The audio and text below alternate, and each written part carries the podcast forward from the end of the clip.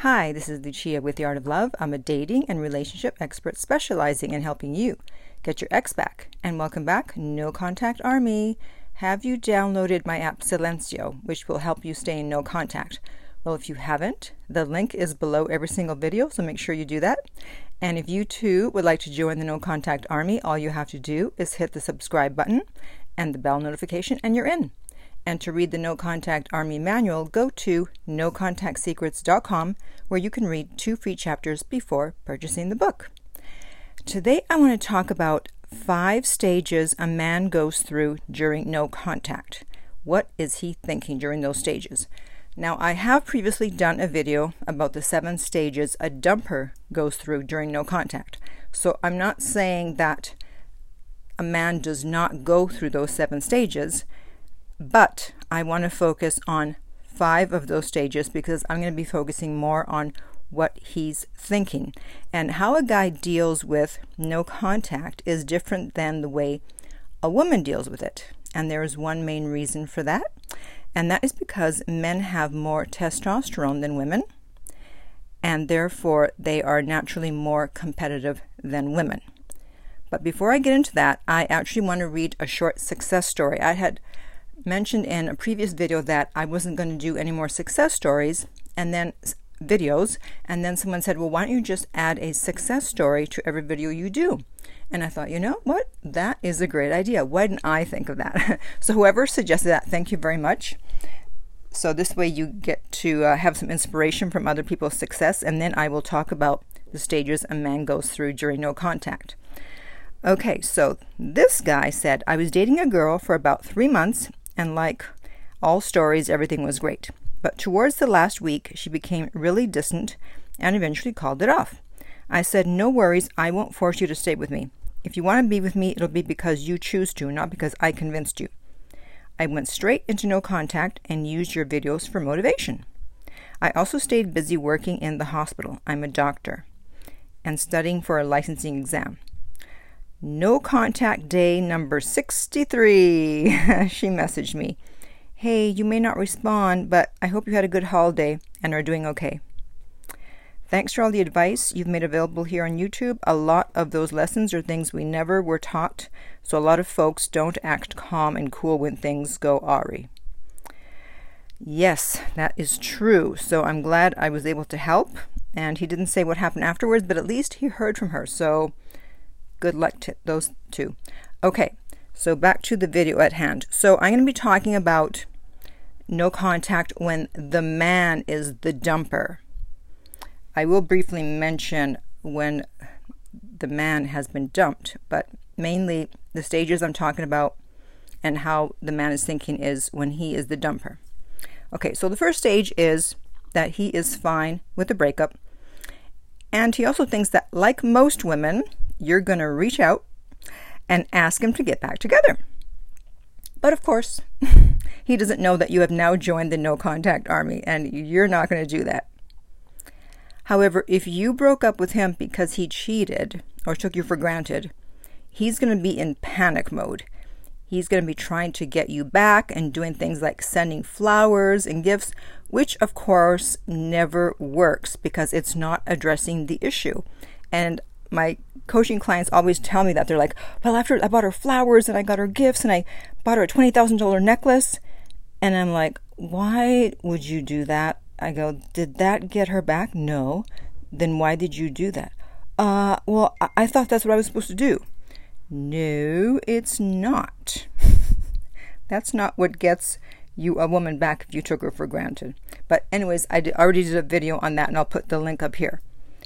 Okay, so the first stage, the guy's the dumper, He's calm. He's cool. He's going out. He's doing his thing. Okay. So two weeks go by and he doesn't hear from you. He's going to be surprised. Because usually when you push someone away, people reach out within two weeks. And he's probably already had that experience with someone else in the past. So he's going to wonder what is going on. But he figures maybe it's just taking you a bit longer and still expects you to reach out. Not that he wants to get back together, but more for his ego because, well, wait a minute, I broke up with her and she's not even reaching out. She's not even trying to get back with me. Now, after a month, okay, this is when it starts to get interesting. They're going to start to wonder if you're ever going to reach out, and they wonder why you haven't. And they start to think that maybe you weren't as interested as they thought you were, or maybe you already had someone else, or you've met someone else. So when he doesn't hear from you and he thinks you're with another man, his serotonin level is going to go down. Serotonin is a neurotransmitter. Its main function is to stabilize your mood. And because his serotonin level is down, he's going to feel threatened. This causes him to think that every action that you take could potentially be because you found another guy. And this is where social media comes in. That's why I say if someone breaks up with you, don't immediately start posting photos of you going out and having fun or use the two drink trick because they're going to know it's fake, that you're not over them right away and you're doing it because you're trying to get over the breakup. However, if you just post normally for the first month and then start hinting that maybe there's someone else and showing that you're out having fun, that's when it's going to be most effective because he's going to interpret everything as you being with another guy. So if you do use the two drink trick, where you posted photos of two drink, even though you may be out with a girlfriend, he's going to assume it's a guy. This is why we don't block for the first two months. Men are naturally competitive, as I mentioned earlier. That's why the jealousy card works so much better on them than it does on women. On women, it can go either way. If they think there's someone else, it may either make them want you more or they'll give up and move on. When he doesn't hear from you, especially if he expected you to reach out to him, he's going to have these fantasies that you're sleeping with someone else, and that's going to make him angry. And he may also be angry that you haven't tried to get him back, even though he broke up with you. The next stage is that he may want to reach out, but he has a fear that it won't work out. And that's when his cortisol levels go up. Cortisol is a hormone that controls your mood, motivation, and fear. Cortisol also does something interesting, and that is it causes self reflection. So he'll begin to doubt that he made the right decision about breaking up with you, and this can go on for about two weeks. He'll start to wonder if he's lost you forever and if he made a mistake. This is when you're most likely to hear from him, and that usually falls between days 45 and 60. He's afraid that he's going to lose you, so he has to make a move, and he does. And by the way, if you do get back together, he is going to experience a lot of dopamine. Dopamine is a neurotransmitter and it plays a role in how we feel pleasure. And when you struggle to get something or someone, once you get it, it releases more dopamine. So just thought I would add that little tidbit in at the end.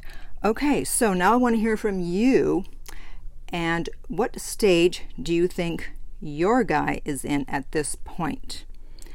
And in the meantime, if you would like my help personally to get your ex back, you can contact me at theartoflove.net. The direct link is below every single video, and we will send you the rates. If this video has been helpful, please like, subscribe, and share. If you're listening to a podca- podcast, please rate and review. And finally, remember that love inspires empowers, uplifts, and enlightens.